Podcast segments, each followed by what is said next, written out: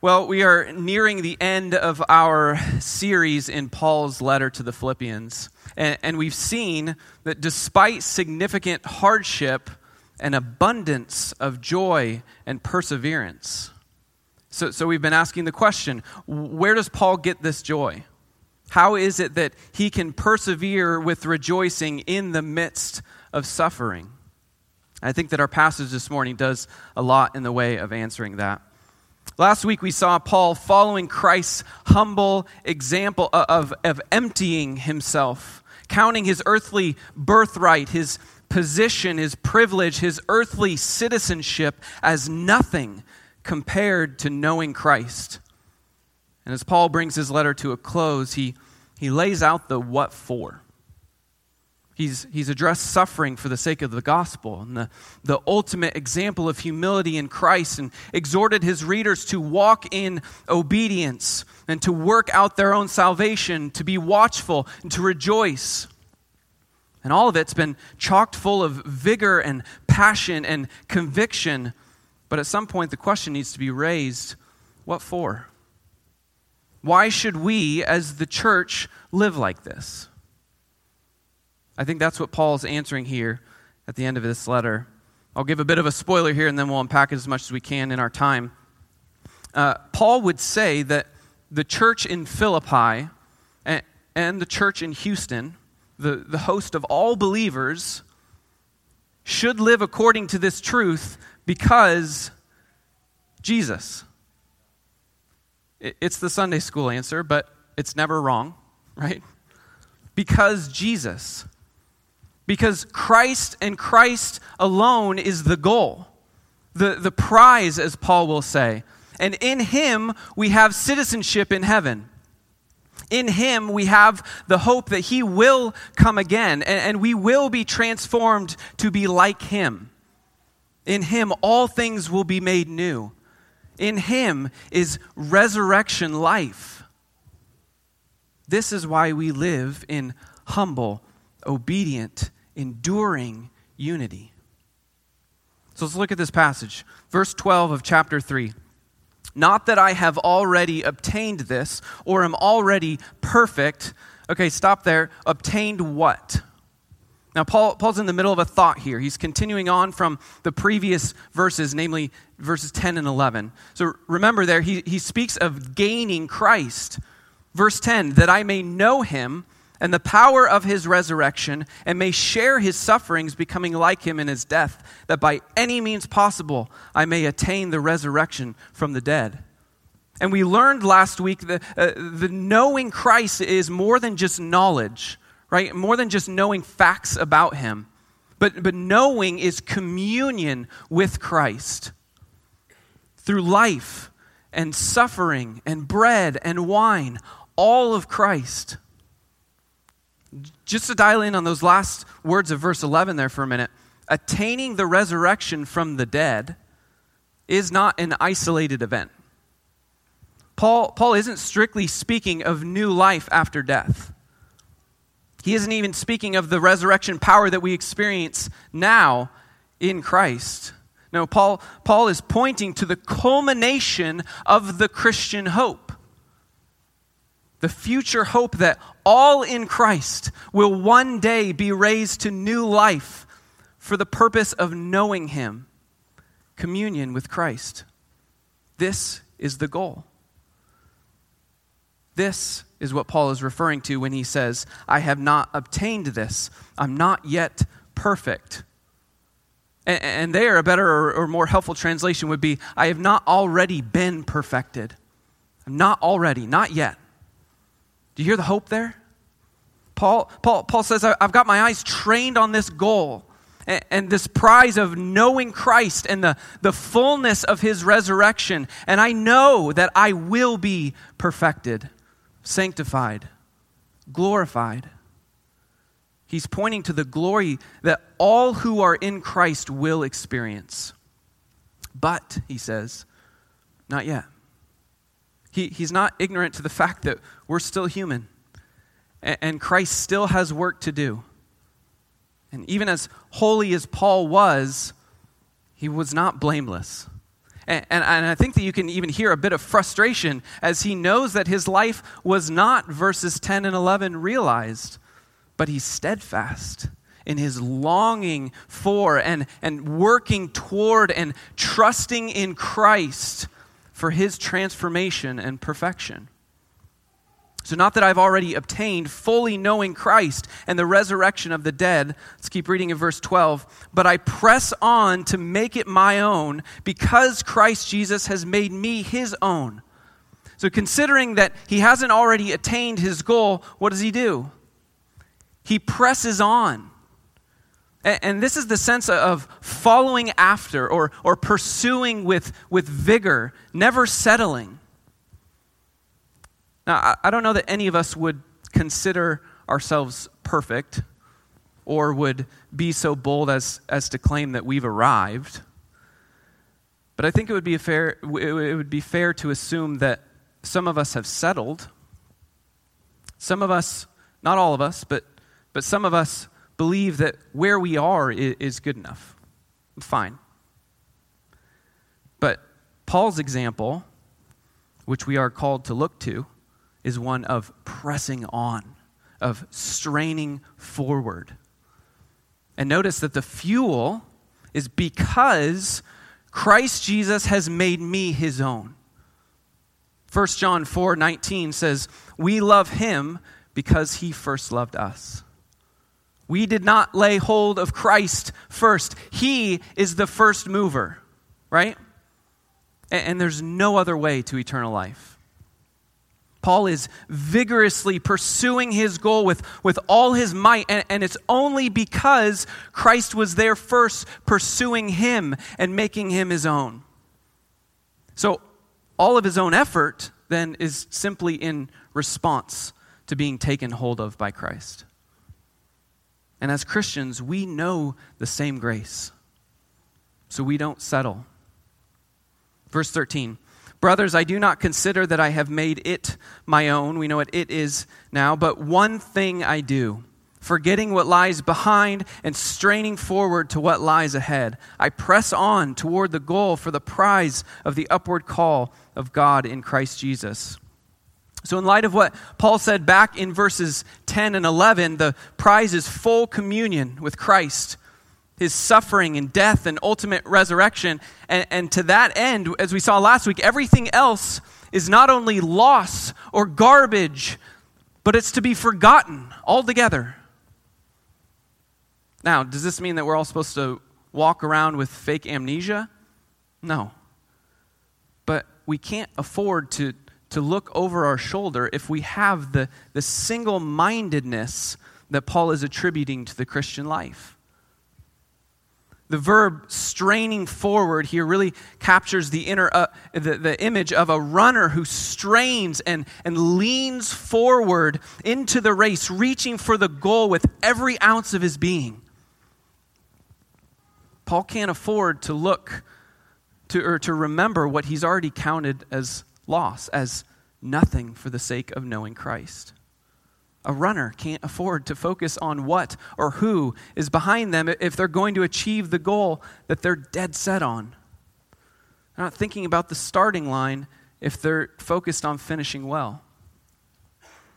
But also notice that Paul gives the present tense of forgetting. I am forgetting what lies behind. So there's this determination to actively not be weighed down by, by what was abandoned, but also by what was already achieved. He's already been there. His aim is completely ahead before him. Jesus said, No one who puts his hand to the plow and looks back is fit for the kingdom of God this straining forward and pressing on and abandoning what lies behind, eyes fixed on Christ, Paul says is the one thing I do. Now, he doesn't literally mean I only do one thing. Paul did a lot of things, so many things. But he's doing all of those things in light of the one thing. He's doing one thing in a myriad of ways. So he's not saying that we do more and more and more just to get ahead or, or to feel better about ourselves. It means that in all things, Christ is first. In, in all the things that the Lord has us doing, knowing Him is our priority in those things. So, with eyes fixed on the prize that is Christ and the resurrection of the dead, the, the hope of future glory, Paul tells the church in verse 15 to hold true to what they have attained. He wants them to hold fast to their certain future in Christ and not be distracted along the way with lesser things. This is important. And it, and it really stands in contrast to a world around us that tries to make the present eternal. We've talked before about Western society being the most death denying culture in the history of the world. And, and in that hopelessness, as true believers in Christ, we need to be reminded again that there is an eternal glory that we await.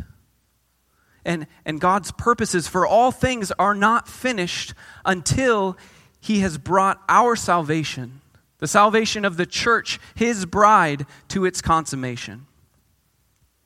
So Paul finds this life, here and now, meaningful precisely because he sees the future with clarity. All right, let's keep moving. Verse 17. Brothers, join in imitating me and keep your eyes on those who walk according to the example you have in us. For many, of whom I have often told you and now tell you even with tears, walk as enemies of the cross of Christ.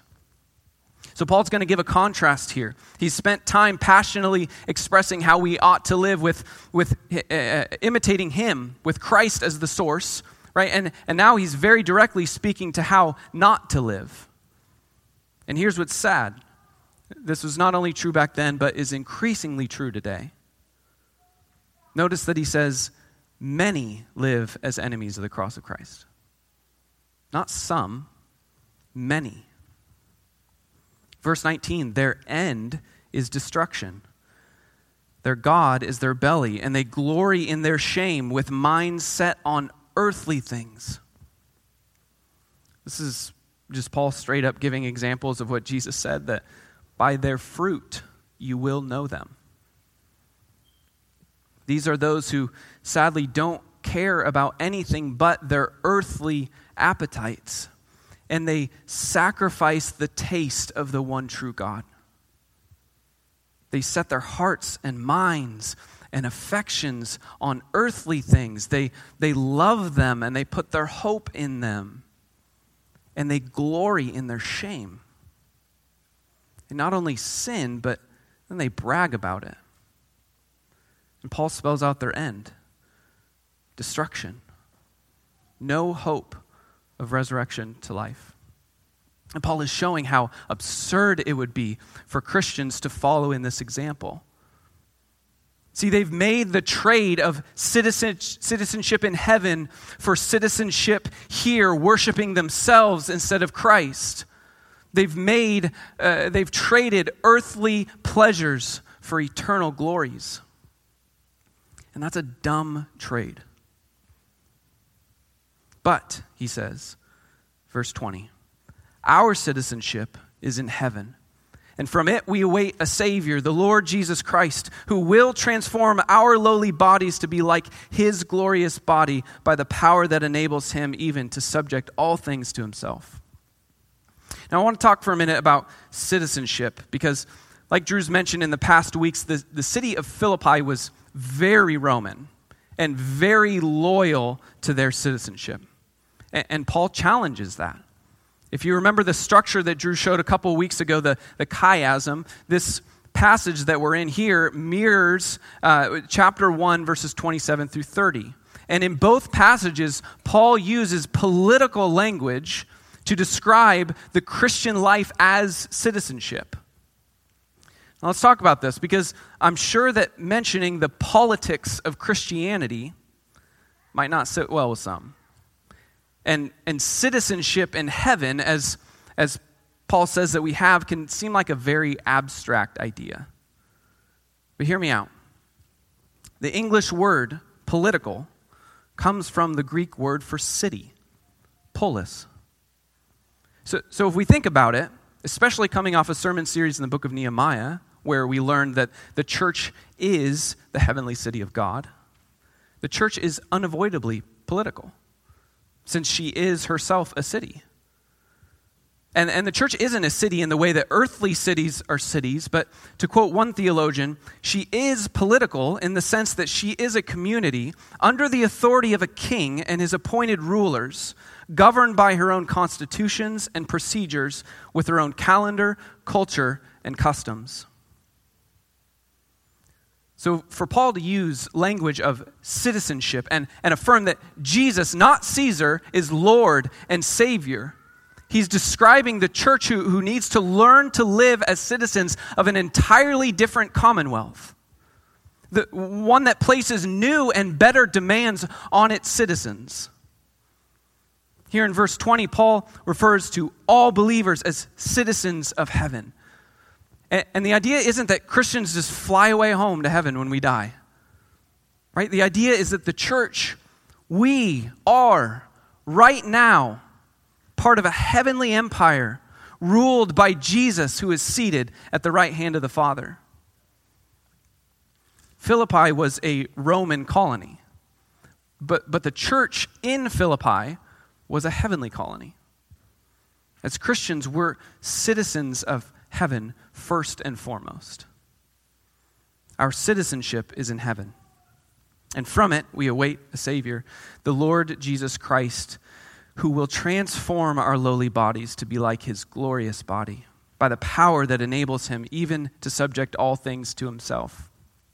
Paul's pointing again to the future hope of the resurrection from the dead, all things made new, all believers to rise again in Christ for eternity. This is what we press on toward. Again, Paul's not saying these things because he can't wait to get out of here. He, he's already given instruction on, on how to live now, and it doesn't involve waiting around for a bright light in the sky to beam us up. Our citizenship is in heaven, not will be, is in heaven. This isn't only a future hope, but, but a present reality. So, from our present reality, we are right now citizens of heaven. We work and wait. We build and yearn. We plant and pray. Yes, it will be fully realized one day. And Paul longingly looks to and points us to that day.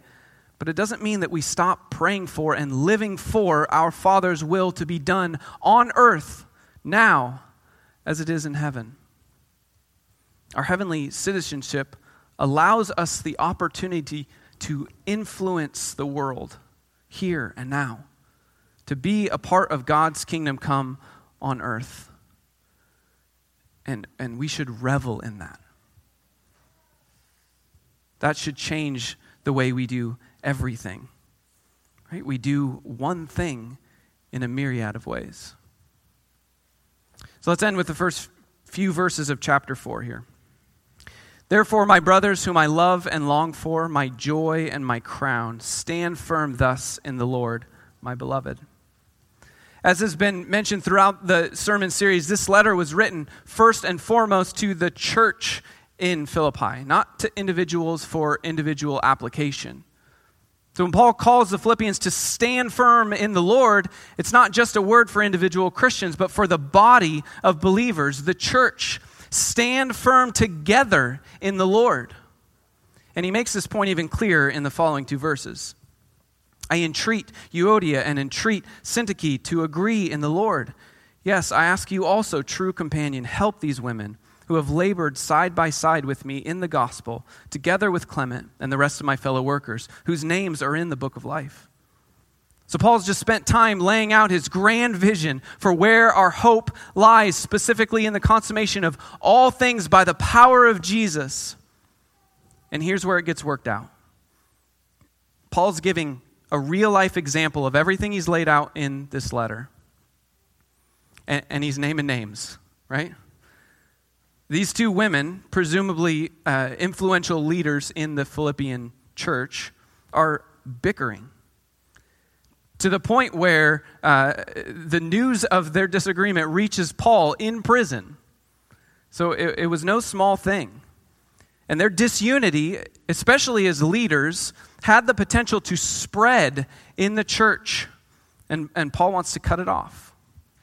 So he's applying his teaching to, the, to, to this situation and to these people. But, but it's not just to or at them, there are implications for the whole church. Look, he's, he's calling for others within the church to help. Why?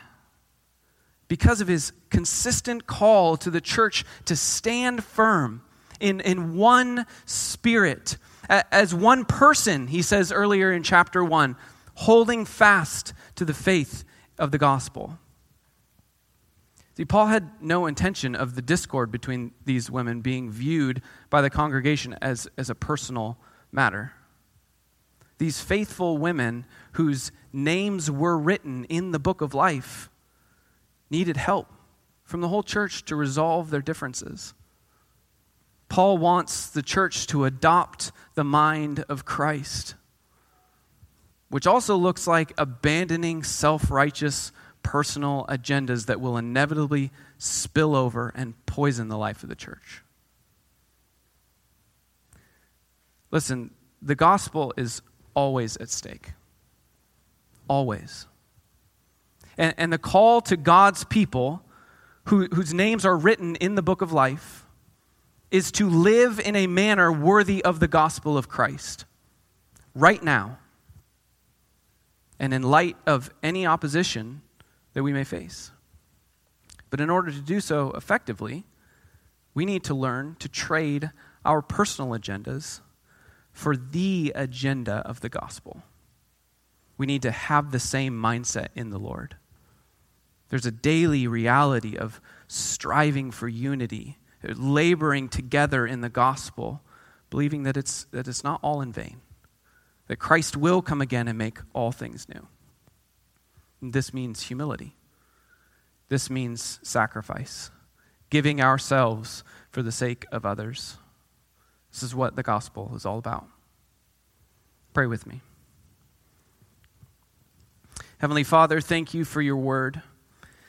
Thank you for your faithful servant, St. Paul, who by your Spirit has implored us to see Christ as our only goal and prize, and to press on with all we have to know Christ.